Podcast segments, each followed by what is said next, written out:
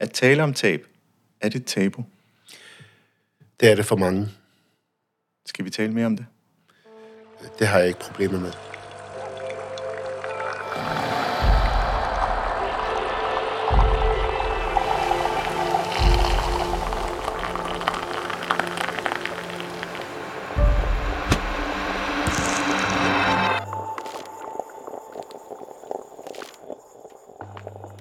Velkommen til podcastprogrammet Kaffe og Ledelse. Mit navn er Ejhan Gomes, og er stifter af Mindcloud og vil være podcastvært. Det her det er en lille julespecial dagen før vi alle sammen skal fejre jul. Og øh, vi skal tale lidt om tab. At være igennem et liv uden tab er utopi. Hvad betyder det at rejse sig fra en følelse af knockout? Noget man mister, fordi man mister fodfæstet, eller fortryder noget, man har gjort eller ikke gjort. Et tab kan være i sig selv og til sine omgivelser. Noget, der kommer i kølvandet af tab, er sorg. Sorgen i at miste. Sorg kan vise sig som skyld, skam og fortrydelse.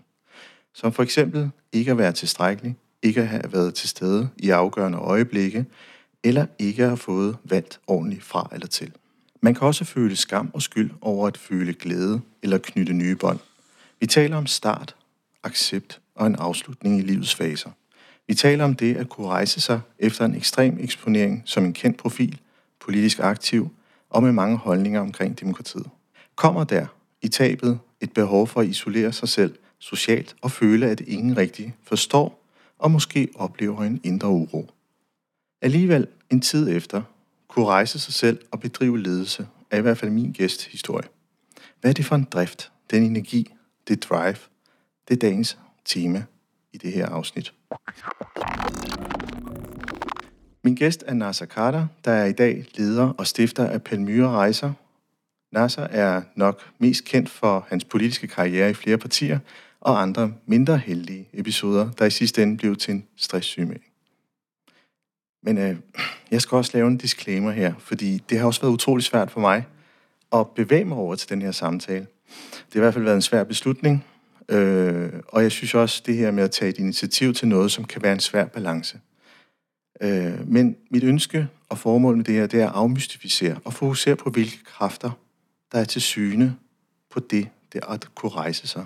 Det er lige så meget en prøvelse for mig, ikke at falde i holdningernes greb, men have fokus på menneskets rejse ved tab, skyldig eller ikke skyldig, er faktisk mindre relevant i den her samtale. Velkommen til, Nasser. Tak skal du have. Ja.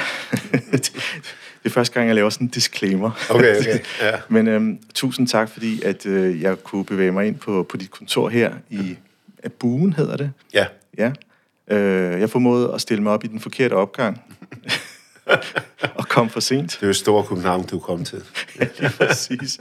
øhm, og så har du inviteret mig til kaffe, og du har det danske flag i øh, en citrusplante, tror jeg det er. jeg ved ikke. Øh, og så har du... Er det hjemme bag? Ja, det er det faktisk. Det er okay. noget, som min søster har lavet. Wow, okay. Ja. Jeg havde... Øh, vi havde en reception, åbning af Palmyrerejser her for 14 dage siden. Så der er en del rester, småkager. der var faktisk en af mine venner, han kom med flade. Ja. Og det flade, øh, det er sådan en flade, jeg plejer at rejse med, når jeg har grupper rundt om i Mellemøsten. Ja. Øh, hvis du har 20, 30, 40 danskere med øh, og går forrest, så skal de have noget at sigte efter. Og det, man bedst kan sigte efter, det er det danske flag. Så det har jeg... Meget symbolsk. Ja, meget symbolsk. Og så har jeg også fået citrusplanten som gave, da ja. vi holdt receptionen den, den er meget, meget fin. Det virker som om, det der flag virkelig er blevet mødet ned i den, den stakkels jord. Danske der. muld, ja. Men altså normalt så kender jeg jo typisk guider for at have en paraply, øh, ja. og så en, en flok mennesker med headset bag i. Jamen, jeg har, vi har også headset, når vi rejser rundt i Mellemøsten, hvor jeg fortæller, elsker at fortælle og, og dele ud af min øh, viden om øh, de områder, hvor jeg er. Så headsetene er der, men øh, vi rejser ikke til steder, hvor man har behov for paraply. Og måske for at holde solen væk. God point. det er vi har, altså, hvad hedder det, Palmyrerejser, vi, øh, vi omfavner bredt. Vi har lige øh, præsenteret en destination, øh, som overrasker lidt, og det er... Øh, jeg kender en, der hedder Liselotte, og øh, hun er ekspert i øh, Storbritannien. Mm. Og hun øh, skal være rejseleder for en tur, der hedder På sporet, på sporet af Barnaby. Ja. Øh, du ved, det ja, sted, ja, ja, hvor tak. alle bliver myrdet, ikke? og øh, der skal de rejse rundt, og det er, det er et meget populært rejsemål eller destination. Og øh, der får man nok brug for paraply der. Det er jo England, ikke? Det ja. regner hele tiden. Så, så kan du sige, at det var der en idé, der opstod ved en podcast. ja, ja, ja, nemlig. Men altså, så har du også budt på kaffe. Yes. Så øh, der er jo en tradition i det her program, det er, at vi lige øh, besøger den. Så hvad er ja. det for en kaffe, vi drikker? Jamen, det er... Øh, er det Peter Nielsen, 66. Det er en god øh, øh, kaffemaskine. Jeg elsker kaffe. Jeg drikker rigtig meget kaffe. Øh, derhjemme, der har jeg en rigtig, rigtig god kaffemaskine. Øh, jeg kan godt lide smagen af kaffe, når bønderne er friskbrygget, og det mm. bliver de så i den maskine, jeg har derhjemme. Øh, nogle gange laver jeg også øh, tyrkisk eller arabisk kaffe. Det slås man lidt om. Er det tyrkisk eller er det arabisk? Kan du virkelig lide det? Jeg elsker det. Med... Oh, de der krums der. Ja, ja, ja. ja. Hvad, hvad er der så nogen, der, der læser din skæbne op, når du har vendt Min mor elsker de der krums. Hun kan godt okay. lide at tage koppen op og så lige læse lidt. Der er altid nogle forhindringer i vejen. der er altid en bakke eller bjerg, man skal bestige. altid, altid. Altid, altid. Gud vide, hvor mange skilsmisser ja, og ja, ja, ikke? fight, der er kommet ud af det. Ja, ja. Og så bruger de fantasien til at fortælle, ja. hvordan ens fremtid øh, ser ud. Ja, det Øh, så min mor er født øh, optimist, så det de der forhindringer og bjerge, man skal bestige, øh, det er de er nemme, de skal nok overstå. Men det kan være, at det er måske den energi, som kommer af det her med tab, som vi skal tale om i dag. Men lad os dog lige øh, starte med at smage den gode kaffe med Peter Larsen. Ja, Værsgo. Skål.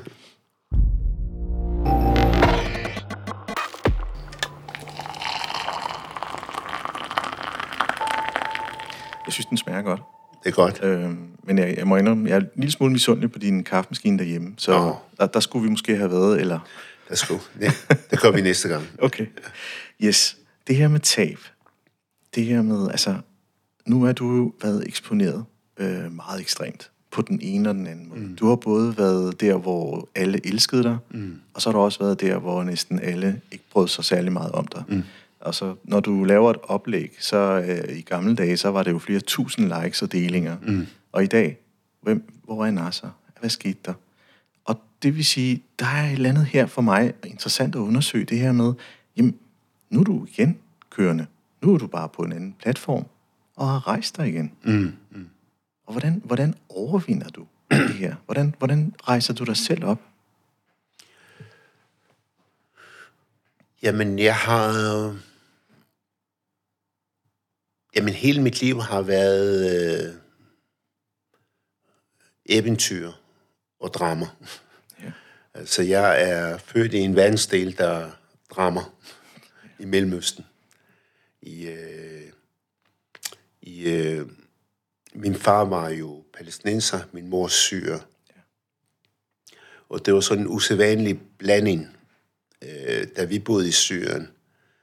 Der gav, vi boede i en landsby, i skolen, der hørte jeg mange gange øh, kammeraterne sige, øh, du er ikke rigtig syr, din far er palæstinenser. og øh, hvad hedder det? Palæstinenserne sagde, du er ikke rigtig palæstinenser, din mor er syr. Så det, øh, man har været lidt anderledes lige øh, fra starten. Og nogle gange har de der modspil og modstand øh, givet mig blod på tanden. Øh, jeg klarede mig rigtig godt i skolen i Syrien. Du ved, i Mellemøsten, der er det, man gør det, jeg ved ikke, om man stadig gør det i dag, man placerer eleverne i, øh, du er nummer et, du er mm. nummer to, du er nummer tre, ikke? Øh, søn for dem, der er nummer 30, ikke? Ja. Øh, men jeg var, i, jeg gik i, i skolen i Syrien indtil 4. klasse, og var blandt de tre bedste. Øh, kom til Danmark, øh, lærte sproget, boede her på Vesterbro, og øh, efter halvandet års øh, sprogundervisning, så kom jeg ind i en 7. Danske kla- øh, en 7. klasse i en dansk folkeskole. Så sådan en modtagerklasse. Ja, først øh, to års modtagerklasse, ja. og, hvor vi var fra hele verden. Og så skal man indsluses ind i en dansk, øh, en rigtig dansk klasse. Så jeg kan huske, at jeg blev sendt, jeg fik at vide, på mandag, der skal du starte i en rigtig dansk klasse på Ønsladsgade skole. Og da, den første time, det, havde, det var sådan en fælles sløjtime. Mm. Men det var to klasser. Det var 7. V og 7. U. Og jeg kom op til Blume, det var sløjtlæreren. Øh, Jeg sagde, at jeg skal gå i klassen her. Så sagde han, der er to, hvad er det, V eller U? Så sagde jeg, det ved jeg ikke. Og så kan jeg huske, at han for sjovt sagde, hvem vil have ham? Men jeg endte i hvert fald i 7. V. Og, øh, og, og mit dansk var ikke helt øh, perfekt, så jeg fik halvskemaer, ikke? Madlavning, formning, gymnastik, øh, sløjt, ikke? Ja, det er lige dig. Ja, jeg er ikke lige mig. og, men det, det, det, det, det var en udfordring. Så kom jeg ind i en rigtig 8. klasse, og øh, kom øh, efter 10. klasse, det var her på Vesterbro, det var jo arbejderkvarter, så der var ikke nogen, der kom i gymnasiet. Så jeg skulle indstilles til gymnasiet, og min, min lærer, min, min, øh, min skoleinspektør, Myrmand, da jeg sagde, at jeg skal i gymnasiet, så sagde han, det kan, det, det kan du ikke klare. Øh, Du er lige kommet til Danmark. Du skal i F- IFG, hed det dengang. Ja, FG, ja. Ja. Jeg sagde, jeg vil ikke FG. Jeg skal, mine forældre siger, jeg skal kunne noget med, jeg skal have noget med hvidgilde på. Og du mener Ali-uddannelserne? ja, ja, ikke? Altså enten læge eller farmaceut eller et eller andet. Jamen, det kan du ikke klare. Så indstil mig bare, og så var jeg faktisk til samtale på Rysensten, hvor de skulle afgøre, om jeg, skulle, jeg kunne starte der. Og så fik jeg lov til at starte som den første med mellemøstlig indvandrerbaggrund på Rysensten. Der gik nogen fra, øh, to stykker fra Vietnam, de vietnamesiske flygtninge, men jeg var den første med sådan mellemøstlig indvandrerbaggrund. Og der var det, hvad hedder det, og der kæmpede jeg og kæmpede og kæmpede. Øh, og da jeg fik studentereksamen, det første jeg gjorde, det var, at jeg løb hen til Ønslandsgade skole, Mørmand, skoleinspektør. Der kan du bare se, jeg fik det. Så det, der har hele tiden handlet om, altså når jeg, jeg har måske ofte været bedst i modgang, øh, øh, og øh, kan godt lide øh, modgang, og kan godt lide at overvinde hindringer. Det giver mig ligesom øh, mere energi, og mere at gå på mod. Øh, og, øh, og livet, det er jo ikke dans på rose hele vejen. Altså, der er ikke nogen, der har været igennem mit liv, uden at have haft øh, nogen modgang. Jeg kan huske, ikke ved sidste shitstorm, men et af de tidligere shitstorme, der øh, forærede øh, Anders Samuelsen mig øh, en bog, der handlede om Abraham Lincolns liv. Det eneste, vi husker af Abraham Lincoln for, det er, var han frigav slaverne Ja. og blev skudt. Skudt, ja, skulle jeg sige. Men han var en fiasko hele vejen igennem, indtil han blev præsident. han forsøgte at stille op mange gange til konkurrence. Det lykkedes ikke. Han forsøgte mange gange at blive præsident. Det lykkedes ikke. Øh, hvad hedder det? Og øh, til sidst så lykkedes det ham, og så frigav han slaverne. Men det eneste, det eneste vi husker. Øh, ved en anden shitstorm, der fik jeg faktisk en biografi om Churchill. Han er, folk husker Churchill som den, der bekæmpede nazisme, mm. men han havde enorme op- og nedture øh, når man læser hans øh, historie. Og øh, hvad hedder det? Og hver gang man øh, afskrev ham, så kom han tilbage øh, med ny energi. Så nogle af de der historiske personer, de har også været til inspiration, øh, hvor man siger, jamen det er en del af livet, at man indimellem øh, bliver ramt af en tsunami. Og det nytter ikke noget at bare lige blive liggende. Man er nødt til at rejse sig op og kæmpe. I, øvrigt, i forhold til det der Jeg har været igennem mange øh, shitstorm og tsunami. En af de gange, jeg har været igen en shitstorm, der fik jeg en bog af Per Stig Møller, da han var udenrigsminister. Altså, jeg bliver lige nødt til at spørge. Ja. Får du kun bøger, når du er igennem shitstorm? Nej, jeg, får, jeg elsker bøger, som Nå, du okay. kan sige. jeg elsker, folk ved, hvis de skal give mig en gave, så er det en bog. Okay. Ja, jeg elsker ja, bøger. Ja. Øh, der fik jeg den af Per Stig Møller, der hedder øh, Kinesisk krigskunst. Ja, den har jeg godt hørt om. Ja, og den, øh, en af pointerne der, det er, hvis, øh, hvis du øh, står over for en, to, tre modstandere, mm. tag dig sammen, kæmp, bliv stående. Hvis det er 10-15, løb, kravl op træ og bliv der. Ja. Øh, eller løb alt, hvad du kan. Hvis det er 100, læg dig ned, lad dem træde på dig, indtil de er færdige, og så kan du rejse dig op og komme videre. Øh, så det er egentlig sjovt at læse nogle af de der ting øh, og bruge det i, i sin hverdag. Det er meget sjovt, fordi det er jo lidt den samme øh, retorik, man bruger, når, når ens amygdalerhjerne mm. reagerer. Enten så er det freeze, flight eller fight. Ja, ja. Øh, så det er lidt ja. de tre... Øh, ja, de tre ting, ja. ja. ja. Og det er egentlig interessant, fordi øh, med kineser og deres måde at tænke på, mm. så, så er det, det er sådan min forforståelse, det er, at, at der er meget mere dybde og øh, mere end, end, end de tre mekanismer. Ja. Fordi det, der gør, det er jo, at ens mandelhjerne reagerer jo mm. instinktivt. Ja. Hvor, hvor, hvor man ikke har adgang til hele det landskab, der også mm. er hjernen. Ja. Så det er sådan meget interessant, men måske er det også i krigsmetaforen det, man skal gøre, man skal reagere instinktivt. Ja, det er... Men det, det, det, det synes jeg er interessant, men øh, det er i hvert fald en anderledes måde at tænke på end øh, Clausewitz og vestlig krigskunst. Ikke? Men, øh, men der er altid noget, man kan bruge i historien, erfaringerne, når man står i bestemte livssituationer. Ikke? Men er det der, hvor du finder din styrke, altså? Altså øh, den, den militærtekniske tænkning?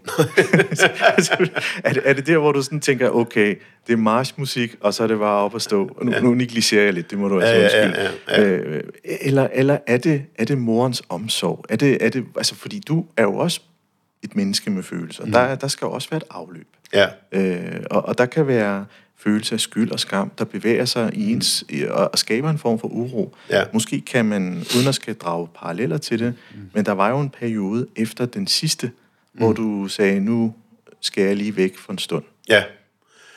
Jo, men det er klart, altså, man, vi er alle sammen mennesker, og vi bliver berørt af det, ja. vi øh, er ude for og oplever.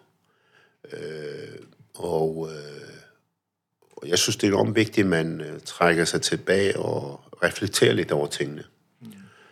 Og, øh, men på et tidspunkt, der skal man øh, i gang igen. Og der nytter det ikke noget at øh, øh, overgive sig og, og blive liggende. Altså, der er også nogen, der, når de er udsat for enorm øh, modgang, der, øh, der begår selvmord. Og øh, det er der øh, nogen, der gør. Øh, og, og, øh, og der handler det om, øh, altså det, øh, på mit vedkommende, der handler det om at reflektere lidt, øh, kunne jeg have gjort den tingene anderledes? Øh, øh, hvordan øh, kommer jeg videre med det her? Øh, og, og der er det enormt vigtigt, at man øh, samtaler med nogen, der kan inspirere en.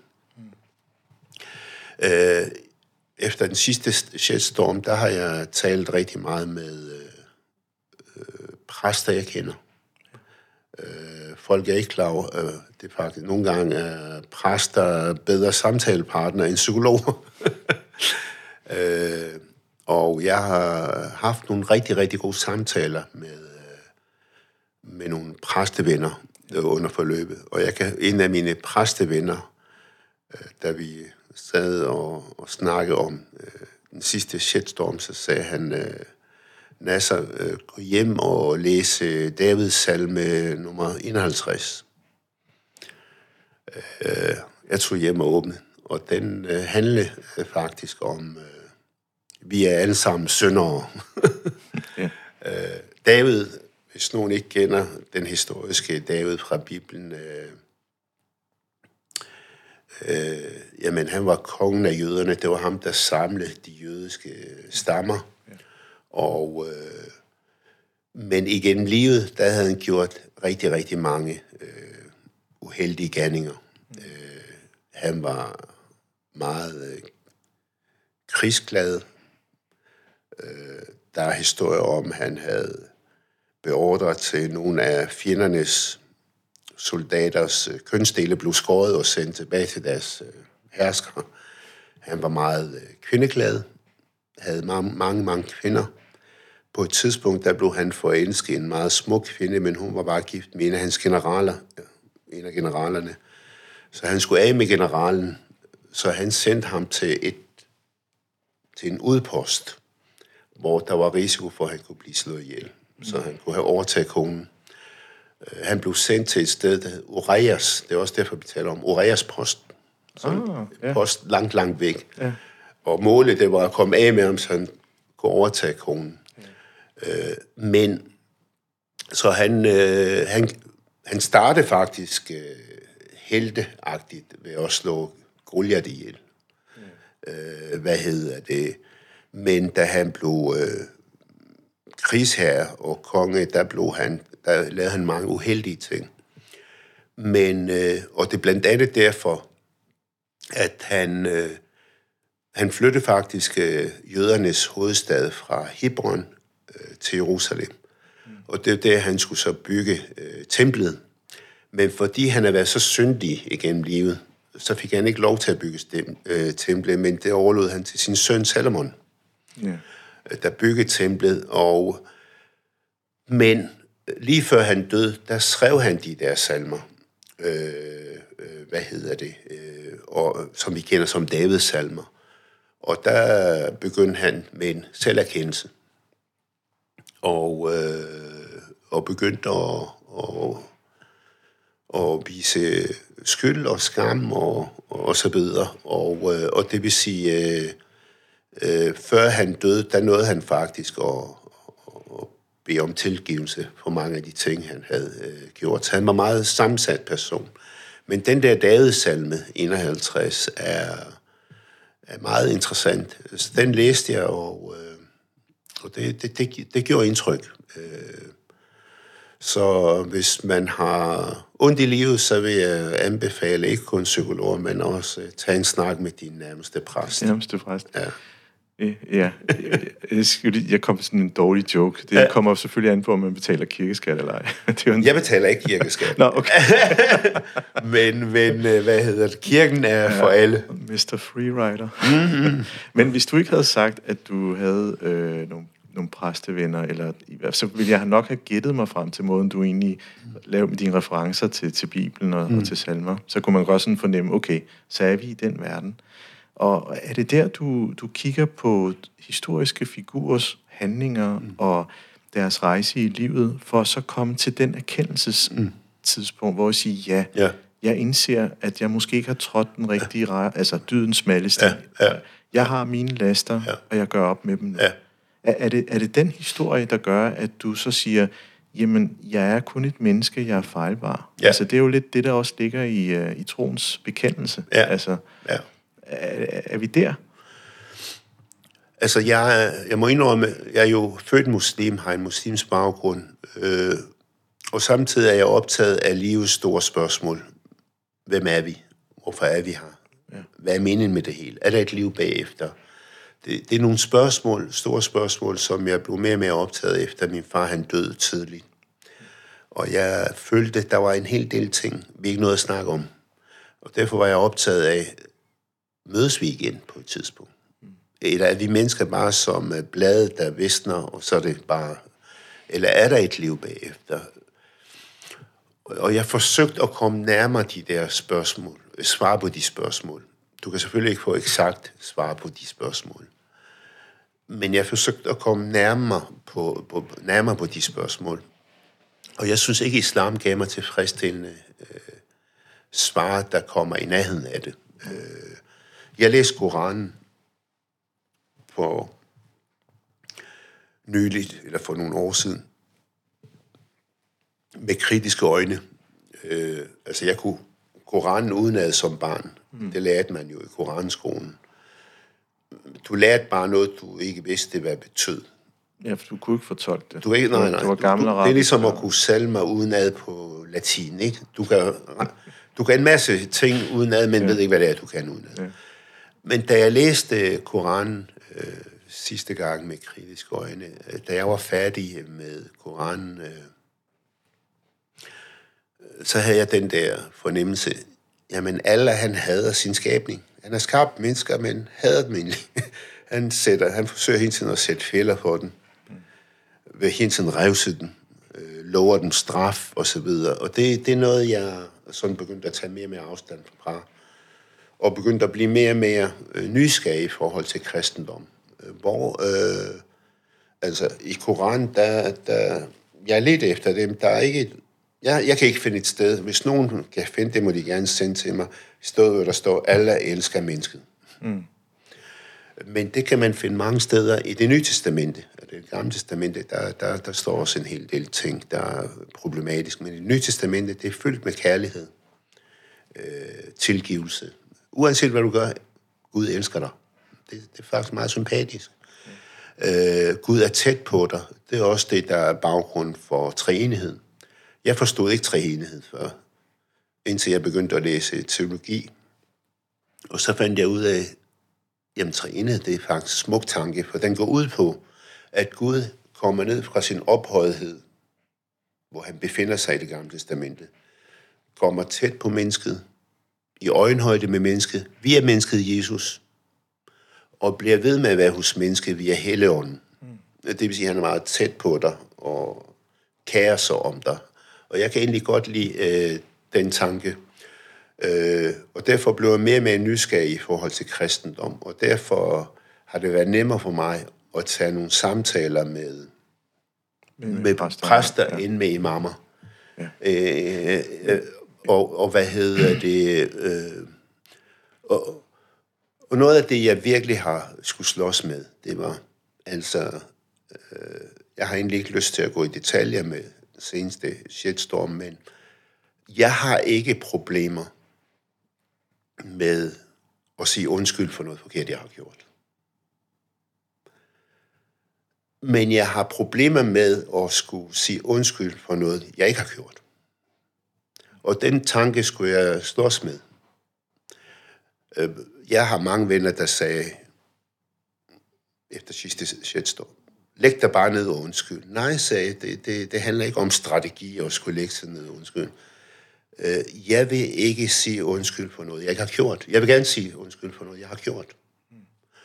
Og, og, og den skal, det, det er sådan en konflikt, indre konflikt. Øh, skal man bare lade sig presse og sige øh, undskyld også for noget, man ikke har gjort, eller skal man stå fast og sige, jamen, jeg vil gerne sige undskyld for ting, jeg har gjort forkert. Men jeg vil simpelthen ikke sige undskyld for noget, jeg ikke har gjort. Og det og, kan man jo sådan set godt forene ja. sig med. Mm. Altså, det er jo ikke, og igen, så mm. vil jeg gerne understrege, det er ikke for at, at have en holdning til mm. det her. Det, mm. det er jo det der med at, at være ramt, igen, skyldig eller ej, mm. mm. fuldstændig mm. underordnet, men, mm. men at kunne rejse sig. Jeg vil sige, meget af det, du fortæller her, mm. er jo meget baseret på tro på noget, tro ja. på noget guddommeligt, ja og så er jeg egentlig, øh, det er også mindre relevant for mig i hvert fald, hvilket mm. hold du stemmer på. Ja. Øh, du er på det hold, der hedder kristendom, mm. og det er der, du har fundet din styrke. Ja. Og det er jo din, din rejse. Mm. Jeg synes også, jeg lytter mig lidt frem til, at der er den her... Øh, med, med, med referencer til David og Salomon osv., mm. den her erkendelsesproces. Ja. Sige, men hvad, hvad, hvad er det, jeg søger? Skal jeg starte med at finde ud af, hvem jeg selv er? Rejsen. Ja. Ja. Øhm, hvis du sådan skal overføre det, mm hvis jeg må lige tage dig lidt ud af den ja, ja. Øh, teologiske verden, ja. fordi der, til syden er nu ret stærkt der, og mm. jeg er fuldstændig på udebane. Mm, mm. det kan jeg godt, lige så godt erkende. Er øh, men nu når vi sådan taler til ledere, det der med, altså, øh, bare det offentlige Danmark, ikke? de er jo konstant under pres. En leder kan sidde der på sin post og hele tiden arbejde, arbejde, arbejde. På den tidspunkt, så er det en stresssygemelding, eller det er et længerevarende forløb, mm. eller øh, simpelthen gå derfra, enten vi bliver en bestyrelse, der siger til direktøren, vi skal ikke have dig mere, mm, mm. så er det lige så meget livskriser, der opstår. Det er slet ikke på niveau Ja. med, det, du har oplevet. Øh, så som skal vi sige, hvordan kan andre lære i de psykiske processer, du gennemgår? Mm. Altså, den ene var måske tro. Hvad, hvad er der ellers andet? Fordi der må være... Vi er totalt sociale væsener, ja. os mennesker. Ikke? Man kan jo ikke løse konflikterne selv. Nej, nej, øh. nej. Men det, det er klart, altså jeg... Ud, tro har selvfølgelig været vigtig i den her proces, men det er også... Øh, altså, jeg tror også i forhold til mig selv, der, der har været en indre styrke, ja. øh, som øh, jeg synes selv, jeg har haft igennem hele livet. At, øh, hvor... Øh, øh, og, og den der øh, indre styrke har været med til at ligesom holde mig oppe. Mm. Øh, og øh, hvad hedder det? Jeg lader mig ikke slå ud Nej. øh, sådan sådan umiddelbart. Øh, for jeg har været igennem meget igennem livet. Ja. Altså, jeg har... Altså, Du startede allerede ja. fra barnsben af. Undskyld, jeg Ja, afbrød dig, Nasser. ja. Du startede fra barnsben af. Det her med at være lidt igen i Mellemøsten, være i to verdener, mm. hvor far og øh, det ene sted, og mor det andet sted, mm. og ikke være knyttet til en fælles mm. identitet. Ja, Øh, og så bliver du så øh, roden derfra til, til Danmark, hvor mm. du egentlig var de højt præsterende elever et mm. sted, Ja. til at du blev, hvem vil have ham her? ja, ja, ja. Og så kan jeg sagtens forestille mig, at du, du har nok heller ikke været nem at være lærer for. Øh, Jo, jeg var faktisk, jeg var faktisk, øh, det er nogen vil kalde for stræber. Jeg havde Var fingrene det? op hele tiden. Ja, det, det var jeg faktisk. altså fingeren op, sådan, fordi du vil gerne stille spørgsmål. Ja, pegefingeren, ikke? Det er sådan lidt vigtigt. ja, ja, ja. Jeg havde øh, også så, hvad hedder det, øh, og knokle øh, vildt, øh, og brugt meget, meget, meget tid øh, på øh, lektier. Og altså, jeg, jeg starter rigtig i 8. klasse. Jeg går ud af 10. klasse med øh, højeste karakter i dansk på Ønstadskadeskole. Jeg fik øh, 11 i en tekst, hvor vi skulle, jeg kan stadig huske det, analysere en tekst fra Jeppe Aukær. Øh, Og du har været i Danmark i to år. jeg havde kun, nej, øh, jeg havde været i Danmark i øh, 3-4 år, ikke? Øh, og, øh, og så kan jeg huske hende, der var den dygtigste i klassen. Øh, det var ikke noget, hun brød sig om, at der kommer sådan en indvandrer, der stadigvæk talte gebrokken, øh, som fik bedre karakter end hende.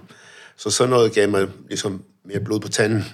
Ja. at det der med, at jeg skal vise den, skal jeg, ikke? Øh, Men kunne man sige, at du var drevet af vrede? Nej, det var ikke vrede. Nej, Okay. okay. Nej det var mere sådan en... Øh, jeg ved med mig selv, jeg kan meget mere. Ja, okay. Og det vil jeg gerne øh, vise Vise for verden. dem, der ikke tror på det. Der var ikke, det var ikke en vred. Øh, Jeg er ikke sådan øh, øh, født i en amerikansk øh, sort ghetto, hvor man, Nej, man nej, nej, nej. fødes nærmest med en vred. Øh, Sådan havde jeg det ikke, nej. Jeg, grund til at nævne dig, og undskyld, det, der kom også en etiket på det, det er Ja, bare ja. ikke for Ja. at...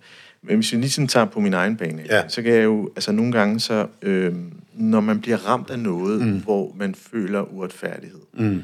øh, så, så, kan man, så, så bliver man ked af det, mm. som helt inderst. inde. Ja. Ked af det, og det bliver til en sorg. Ja. Og for at komme væk fra sorgen, så er oftest vrede en motor. Ja, Nu skal jeg vise, at jeg godt kan. Nu skal mm. jeg, det, det, er sådan en underbyggende tone, ja. Ja. der kører. Ikke at man udtrykker vrede. Mm. Ikke at man er, reagerer i effekt eller er aggressiv. Mm. Mm. Men, men den der, jeg hele tiden skal vise, at jeg kan noget. Ja. Altså motoren, der kører. Ja. For at så komme op til det her sådan med, hey, jeg er lige så god som jer andre. Mm. Jeg er meget god. Altså, det er en meget klassisk ja. øh, Jeg bedre. fortælling. Og du, og du er bedre, okay. Hvorfor fik jeg sådan en, en fuldstændig øh, krydsning af tanke til, hvad hedder han, øh, den gode fodboldspiller, der dårligt fik spilletid i VM? Ronaldo. ja, ja ikke? jeg ved en Jan. Jamen, jeg synes, han er, han er stadigvæk den bedste Portugals hold. Det er ærgerligt, de fik ham sat på bænken. Det er lidt interessant, ikke? Og fordi så, så kan man sige, så krakelerer det der, ikke? Altså for ham kunne- var det jo tydeligt at se, at han, øh, hans udtryk også da han fik spilletid, mm. at han var ikke synderligt Nej, tilfreds. nej, det, det og er meget, der er meget psykologi i det. Ja, lige præcis. Ja.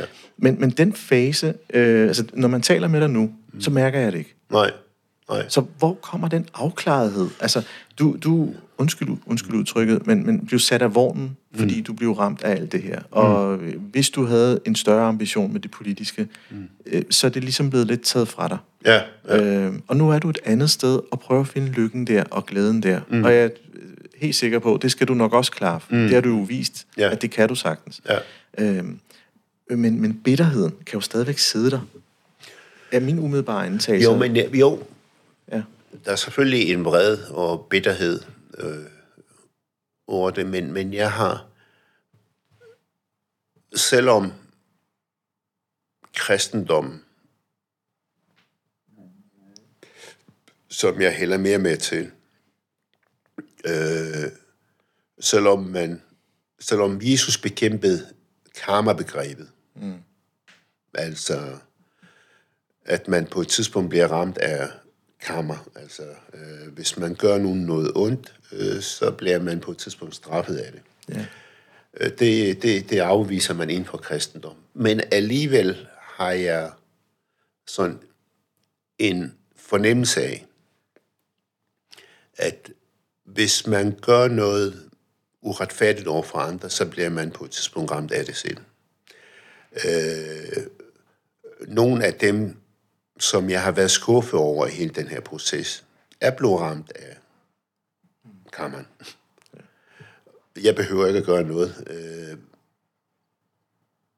på et tidspunkt, der bliver man... Øh, hvis man ikke behandler folk ordentligt, øh, så bliver man selv ramt af det på et tidspunkt. Øh, Og derfor er jeg ikke sådan... Der har ikke været sådan hævnfølelse, vrede, vred, øh, jeg har sagt, jamen, jeg har efterhånden så stor erfaring i livet, har været igennem så meget. Øh, jeg ved, at nogle af dem, der beha- har behandlet mig uretfærdigt, de skal nok blive, øh, øh, øh, hvad hedder det, ramt af det på et tidspunkt. Ikke? Og øh, Det kunne være, at grunden til, at det ikke står i kristendommen eller i islam for den sags skyld, det er jo at netop at føle det der, at det nok skal komme til dem, ja, er jo det samme som at føle en eller anden form for, for hævnsfølelse. ja, Og derfor er den pillet ud af regningen. ja, ja, ja. For du finder den faktisk i det gamle testament. Ja, okay. Der nu- kan man blive, ja, der kan man blive straffet helt op til syvende led. Øh, også inden for islam, altså Hvad betyder syvende led? helt børn, børn, børn, børn, helt op til Ah, syvende led. måde. Okay. Altså i... Øh, øh, og, og- og den har islam overtaget. Øh, altså i... Øh, i den muslimske verden, hvis man får børn, der er handicappet. Ja. Nogen, enten, der er nogen, der, en, altså man kan reagere på det to måder. Enten, det er Guds vilje, mm. det er Gud, der giver liv og død, det er Gud, der afgør, hvordan man bliver født. Øh, Gud vil afprøve min tro ved at give mig et barn, der er handicappet. Men så er der andre, der betragter et handicappet barn som en straf fra Gud. Fordi man måske selv, eller ens far, eller farfar, og oldefar, helt op til led, har gjort nogen noget forkert. Men er det ikke, er det ikke den traditionelle fortælling, og, og i mindre grad Guds... Altså, med det jeg ved, der er jo øh, alle liv i verden, det har en, en, en, noget læring med sig. Mm. Om det er den ene eller den anden. Mm. Og man kan lære af det ved at, at være refleksiv. Mm. Altså, så på den måde er det måske bare en, en, en fortælling, der lever blandt folket, og egentlig ikke var det, der var ment. Jamen, det er rigtigt, der er meget tradition forbundet Ja. med det. Øh, Det er der. Men, men, men, men ved både Koranen og det gamle testamente, øh, der er der steder, hvor der står, at man bliver straffet helt op til led, hvis man gør noget okay. meget syndigt, ondskabsfuldt. Ja. Ikke alle, men nogen øh, bliver det. Og det er blandt andet derfor, at der er nogen, der skjuler deres handicappede børn for omverdenen.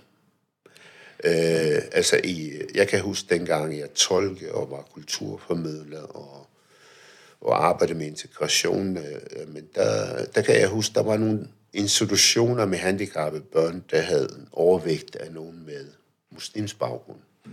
Hvor forældrene stedet for at have sådan et evigt synligt bevis på, at man har syndet en gang, så får man det væk fra. Øh, men, men, men der går kristendom ind og siger, det, det, det, det, det, det opererer vi ikke med. Nej. Fordi Jesus går ind og tager synd for alle. Ikke alle mennesker, ikke? Og det vil sige, så har man ikke behov for de der karma-begreb, og man nok skal blive ramt af det engang. Så selvom jeg hælder meget til kristendom, så er der sådan ligesom en sådan en indre forståelse af, jamen, øh, øh, man bliver selv ramt af det på et tidspunkt. Mm. Af det, man gør med andre. Altså, den måde, du behandler andre på, det, øh, du bliver selv behandlet på den måde på et tidspunkt. Ja. Skal vi ikke øh, tage en sluk af vores, Jo. øh, vores kaffe? Lad os gøre det.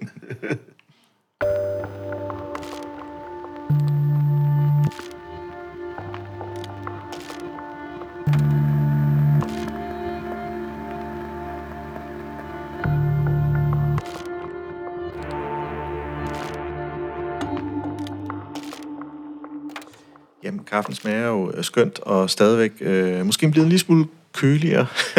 Men øh, Ja, jeg har noget varmt ja, vi, vi tager den, fordi nu er vi en god samtale, og jeg ved, du har en stram øh, bagkant. Ja. Øhm, og vi har også bevæget os rigtig meget i, i øh, det religiøse. Ja. Øh, hvad der er godt for dig i forhold til, hvilken øh, religion man skal vælge andet. Mm. Hvis jeg må hive dig lidt tilbage til, til dig selv helt inden, det her med, jamen de her faser var ekstra svære for mig, uden referencer til, hvor jeg ikke kan følge med alligevel. Ja, ja. øh, men sådan lidt, øh, det skete, bum, nu ja. lå jeg der, jeg var flad. Ja. Øh, hvad så? Hvad skete der? Jamen så, altså, altså, det job, jeg havde før som politiker, øh, det der er forskel mellem det og meget andet, det er, at øh, som politiker, der har du næsten 6 millioner dommer, Ja. ikke? der hver dag øh, giver dig tommelfinger op eller ned. Det er der ikke andre jobs rigtigt, der har øh, så mange. Jo, måske de kongelige reality-stjerner og så videre. Men, men som politiker, det du gør, der har du ikke bare, altså i dit arbejde eller andre ledere, der ikke har sådan øh, en øh, En offentlig Ja. position, der kan man godt lave fejl og gøre det i det skjulte og komme videre. Men øh, når du, hvis du begår en fejl som politiker, jamen så bliver du eksponeret over det hele. Øh, og, øh, og bliver udstillet. Øh, og, øh, og, og problemet er, at altså tidligere, øh, når jeg blev ramt af nogle øh, øh shitstorme, der kunne jeg, det var mig, og jeg kunne komme videre. Men, men det man også skal huske på, det er, at man har en familie. Man har børn. Mm. Øh, og blive ramt af de der shitstorme, øh, folk er ikke klar over, at det også rammer ens øh, nærmeste og, og børn meget øh, mere, end man forestiller sig. Ikke? Ja. Øh, også fordi der er den der eksponering. Det, det er både personligt tab, men lige så meget ja. tab for ens børn og omgivelser. Ja, ja, ikke? og det er for mit eget vedkommende, der øh, har øh, de seneste øh, shitstorme, øh, det der har gjort mest ondt, det er, at det har ramt mine børn. Og det har været en meget, øh, gjort det meget hårdere, end da de var små og ikke kunne læse eller forstå, øh, øh, hvad der blev sagt eller skrevet om deres far. Og øh, øh, så jeg, jeg tror, det var hårdt. Det var virkelig hårdt. Øh, men det, at jeg tror, det at jeg nu er kommet igen og føler mig ovenpå igen, har også meget at gøre med, øh, at jeg føler, at mine børn er glade igen. Og er også kommet over det. Og det smitter af. Altså, jeg... Øh, øh, jeg elsker mine børn, og hvordan de har det og reagerer på tingene, smitter af på mig. At jeg kan se dem i dag glade og, og, og har det fint og, og, og godt, det, det gør mig glad. Altså, jeg bliver, øh, så, så de ting hænger faktisk sammen. Og, og jeg kan fuldstændig relatere mig til, at selvfølgelig, mm. øh, det der en står nært børn. Kan man sige, i et tidligere afsnit, hvor, vi, hvor jeg talte med Fiona i forhold til at være kraftramt. Det, der var sværest for hende, det er at fortælle det til hendes barn. Ja, ja. Alt andet var mm. faktisk rigtig svært. Man føler, at man svigter. Ja, ja. Men det er... øh, jamen altså... Øh, altså... Det der med at være... Jamen, det er svært. Det er svært at skulle forklare ens øh, børn øh, om sådan noget, der kan være så personligt, så privat, så intimt. Øh, det kan være alvorlig sygdom, det kan være øh, sådan nogle øh, ubehagelige anklager. Ikke? Øh, det er svært, og børnene, de, øh,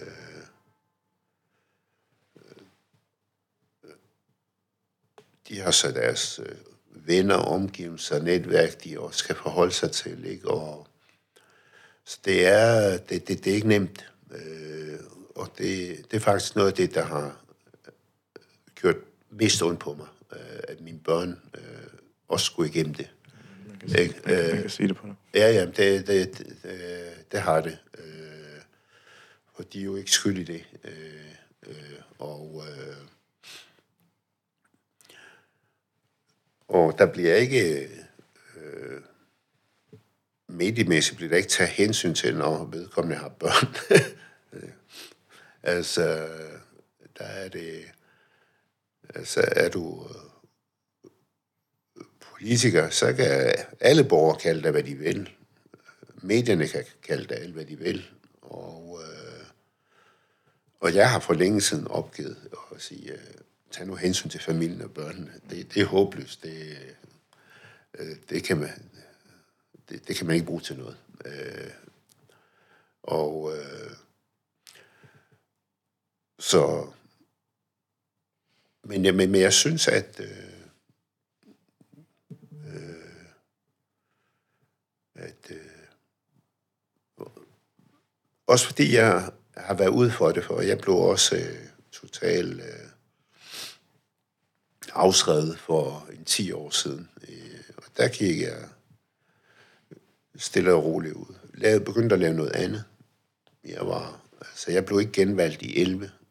Øh, Ja, der var lige et break til 15. Ja, jeg, ja, jeg blev ikke genvalgt i 11, og det var et øh, stort nederlag. Øh, øh, det var efter fiaskoen med Ny Alliance, ikke? Øh, og der var det, øh, hvad skal jeg nu, hvad skal jeg lave? Og, øh, og der øh, fik jeg et øh, tilbud fra USA om at være forsker i en tænketank i udenrigspolitik. Øh, jeg, jeg fik lavet et radioprogram, der var meget populært, arabiske stemmer. Ja, det kan jeg huske. Jeg var fungeret som ekspert i mange medier om alt det, der skete i Mellemøsten med det arabiske foråret. Så der begyndte jeg sådan lidt efter lidt at bygge mig selv op igen. Øh, og øh, altså jeg sad, øh, jeg faktisk øh, sidder i i en tænketank i Washington, øh, Hudson Institute, og har lavet analyser til den amerikanske præsidentkandidat Mitt Romney, øh, da han stillede op mod Obama i øh, 2012.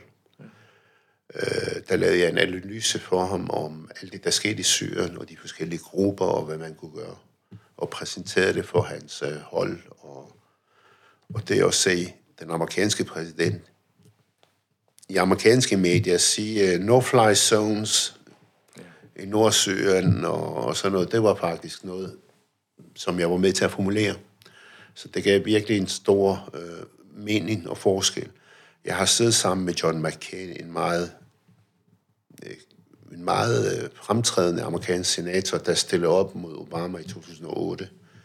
Faktisk siddet til flere møder med ham, som, hvor jeg har rådgave i forhold til det arabiske forår. Så fra øh, Øh, og det gav stor mind. Det havde jeg ikke forestillet mig, da jeg fik at vide, nu, blev, nu er du ikke blevet genvalgt. Altså, der, der så det helt sort ud. Men opsøgte du det selv, eller kom det til dig? Nej, men det er ligesom nu. Altså, jeg opsøgte det ikke selv. Jeg gik faktisk og sådan slikke sårene, og så blev jeg... Så fik jeg en mail fra Hudson Institute, der havde øh, fulgt mig siden Mohammed-krisen. Mm. Og jeg var faktisk over at holde nogle øh, oplæg for dem øh, i Washington. Og allerede under Mohammed-krisen, der tilbød de mig sådan en senior fellow job, øh, senior forsker, hvor jeg, jeg sagde nej, jeg, så jeg fortsætter i politi. Men da de, øh, øh, da jeg ikke blev genvalgt, der fik jeg bare en mail, øh, har du ikke lyst til at komme og arbejde for os? Øh, og, og det samme med nu, øh, øh, efter den seneste shitstorm, øh, øh, der øh, i forhold til Palmyra-rejser, jeg har jo været rejseleder i flere mellemøstlige lande i over 10 år for akademiske rejser. Mm. Og i de der mødefri uger i Folketinget, der var sådan omkring 6-18 om året, øh, der lavede jeg rejser til Mellemøsten, hvor jeg var rejseleder. Øh, det var Libanon, Jordan, øh, Marokko, øh, Israel, Palæstina. Men på grund af corona, der lukkede akademiske rejser. Og jeg, jeg elsker at rejse og formidle viden. Og så var der flere, der opfordrede mig til, så lavede dit eget. Og så lavede jeg Palmyra-rejser, og så blev jeg kontaktet af Sabrina, min kollega. Hun har haft et rejsebureau her ja. i Trælborg. Og så siger hun, Nasser, du er sikkert skide god til at formidle og, og så videre, men det der med at forhandle priser med hoteller og fly, det tror jeg ikke, du kan finde ud af. Det jeg vil gerne jeg, hjælpe dig. Det, det tror jeg ikke. Du, du har arabisk baggrund, altså det, det må det. Ja, men hun er faktisk bedre. Hun er skabsaraber, tror jeg, ikke? Hun er så, så der, jamen, øh, kom du bare med. Og så siger hun, øh, du skal ikke kun fokusere med Mellemøsten, fordi hvis der sker noget i Mellemøsten, så kan du ikke selv rejse.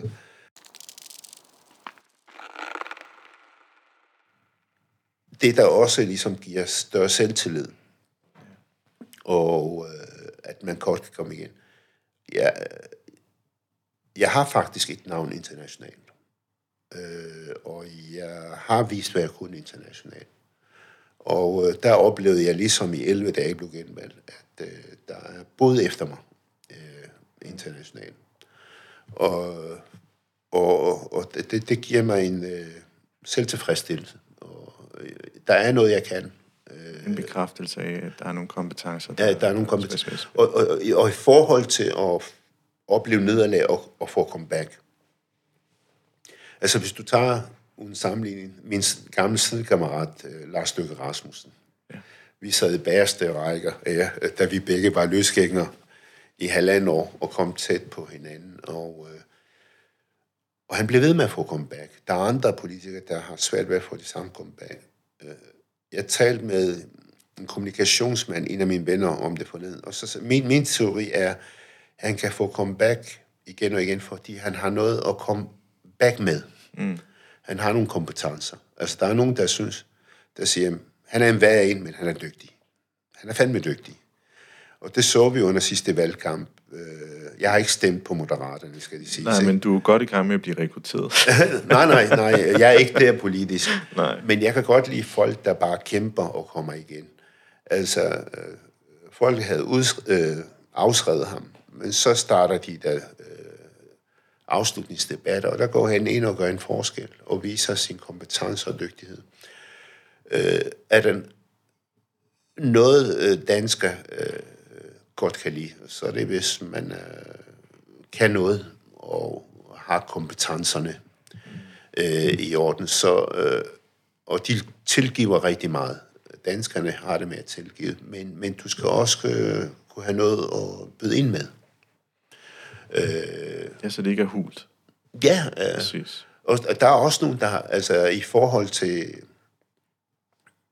øh, øh, sidste, den seneste shitstorm, jeg har været igennem, altså det, det er jo ikke sådan, at jeg har oplevet modstand fra, som du starter med at sige, fra næsten alle. Tværtimod, altså det man skal huske på, det er, jeg har været rundt og holdt foredrag, hvor folk har været øh, øh meget begejstrede og, og øh, har haft sympati for mig.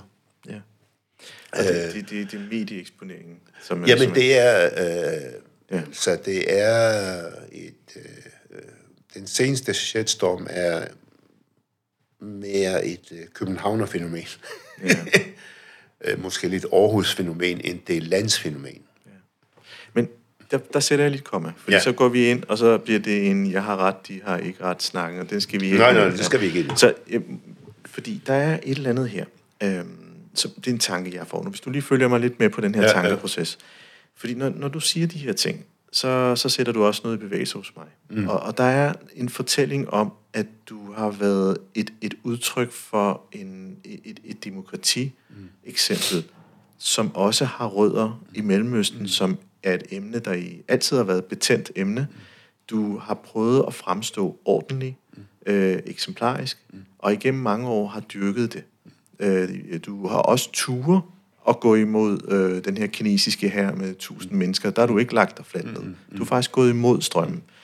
Drevet min egen antagelse, at der er noget her med noget retfærdighed, der simpelthen ikke... Vi taler faktisk ikke om det, der faktisk skal tales om. Og så går du imod. Øh, og og, og det, det, der har du jo vundet rigtig manges opbakning. Og hvis jeg laver en direkte parallel til en, en skuespiller, der hedder Will Smith, Ja, så var han også et eksempel på at være en ordentlig mm. ungdomsprofil, der gjorde de rigtige ting i filmene. Og så går han op og laver et stunt. Mm. Og så er han jo på den undskyldende banehalvdel. Mm. Øh, og sikkert også på vej tilbage igen. Mm.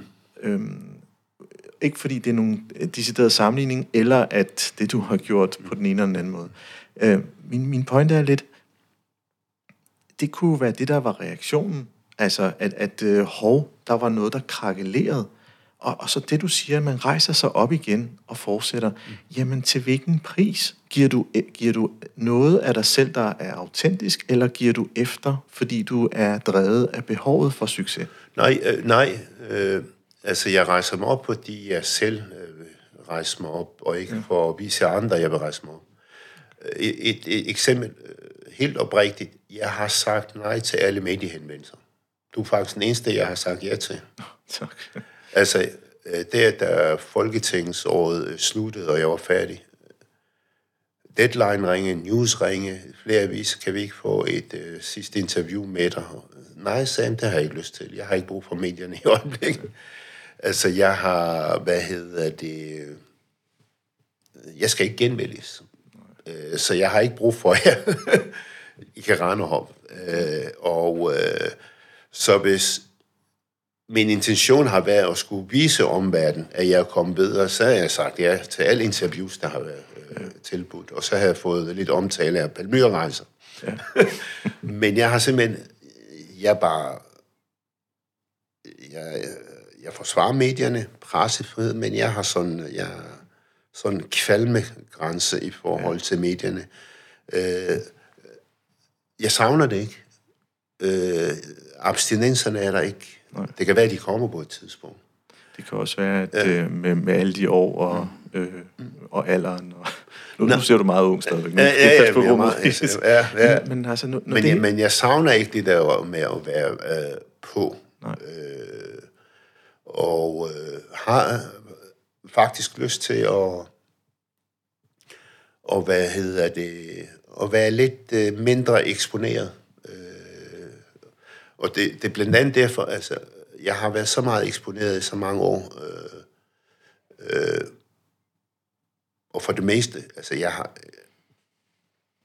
jeg har simpelthen haft nogle dårlige oplevelser, heller ikke efter den seneste shitstorm, når jeg er ude på gaden, handler og så videre. Folk er enormt søde og rare.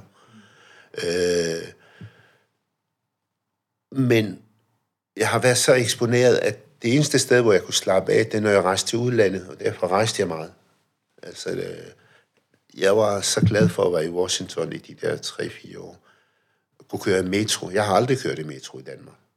Aldrig. Ikke en eneste gang har jeg kørt metro. Jeg har ikke kørt... ikke øh, camouflage, men kasket. Nej, så- nej, det har jeg faktisk ikke. Jamen, det skal da skal finde på et eller andet. Jeg har ikke kørt i toget eller busser i... Jeg kender ikke busruterne i, øh, siden Mohammed-krisen af sikkerhedsgrunde.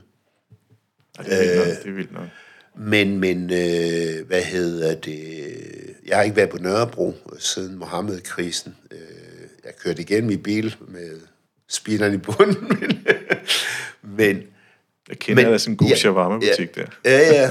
Men jeg elsker, når jeg er i London, mm. bare køre i metroen og se på andre mennesker. Der er ingen, der kender mig. Ja. Gå ind i shawarma bar, der er ikke, der kender mig. Der er ikke nogen, der vil diskutere med mig. Øh, det samme med i, øh, i Washington. Jeg kørte kun i metro. Øh, og øh, det der med at gå ud og få en øl, uden at der er nogen, der kommer og vil diskutere med dig. Så min, min skulder faldt ned, hver gang jeg rejste ud. Ja, det er. Øh, så for det meste har folk været søde og rare. Medierne har for det meste behandlet mig ordentligt. Men, øh, men der, hvor jeg virkelig kunne slappe af, det er, hvad hedder det, at forlade øh, Danmark. Nogle gange, når jeg havde udlandske gæster på besøg, amerikanere, så siger jeg, vi skal spise middag, men det bliver i Malmø. Men det er lidt sjovt, fordi så har du fanen her ja, øh, i Citrusplant, ja. og hele, hele dit liv har været i to poler, mm. og måske har udforsket polerne tættere på end i. Du, du har ikke været i midten. Du har ikke været sådan øh, moderat udtrykkende Nej, profil. nej, nej. Du har altid arbejdet i, i, tæt på polerne i begge ender. ja. Øhm, og, og, og så er det her jo også en pol. Altså, jeg holder af Danmark, men jeg kan ikke færdes frit. Altså, det er da en pris, man ja. har betalt mm. som menneske øh, med Ja. ja. det, du har gjort igennem Ja. livet. Øhm, og, og det vil sige, når vi er her i København, så hvordan delen kommer du ud i din bil og kommer hjem? det skal du selvfølgelig ikke fortælle, nej. det er sikkert et sikkerhedsspørgsmål. Mm. Men det er, jo, det er jo meget interessant, altså. Øhm, Jo, men jeg, jeg, jeg, altså, jeg holder virkelig af Danmark. Jeg føler mig hjemme, øh, når jeg er i Danmark. Øh, jeg føler mig ikke hjemme, når jeg er i Mellemøsten. Jeg kan godt lide at være der på ferie, gå rundt, øh, vise folk. Øh. Jeg elsker... Øh, altså, jeg plejer at sige, jeg elsker Mellemøsten i Mellemøsten. ja. For lige før corona, der var jeg med mine børn i Ægypten. Mm. Og vi blev så vist rundt ved pyramiderne. Mine børn var der, da de var små, men de ville gerne opleve pyramiderne øh, som teenager. Vi blev vist rundt, og ham, der viste os rundt, så siger børnene, ah, vi er sultne, far, er der ikke et sted, vi kan få noget at spise? Jo, siger han, kom. Helt ærligt, 300 meter, måske maks 400 meter fra Sniksen, der kunne man sidde og få Kentucky Fried og Pizza Hut. Det kunne jeg ikke lide. Jeg vil gerne have Kentucky Fried nummer i Cairo centrum. Men jeg vil ikke have lige op til pyramiderne. Nej. Det gamle. Altså, det- er malplaceret. Mm. Og sidde og skulle spise Fried og kigge på Sniksen.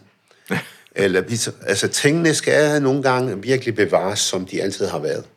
Oh, ja. Og ikke bare mixes. Ikke? Og det er derfor, jeg, jeg holder af Danmark, som Danmark er. Og, øh, og, og derfor, hvad hedder det... Jeg kan sgu ikke lide, at der er visse steder, eksempelvis Nørrebro, der, er du, der føles det som om, du er i Mellemøsten. Mm. Altså, det er fint med øh,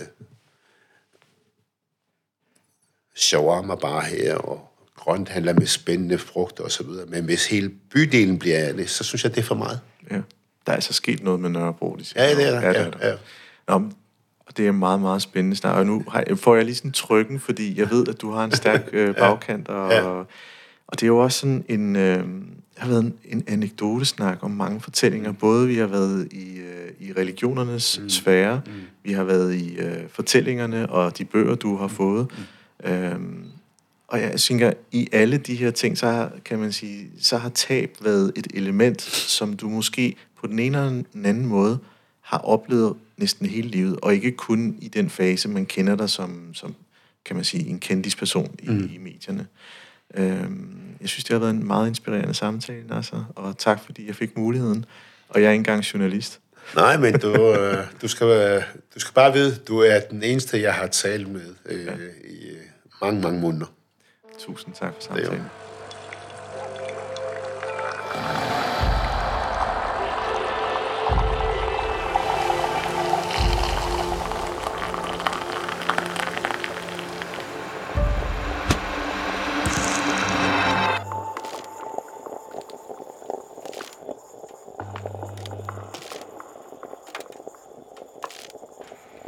til podcastprogrammet Kaffe og Ledelse. Ønsker du at lytte til flere afsnit? Gå ind på mindcloud.dk, hvor du har links til flere.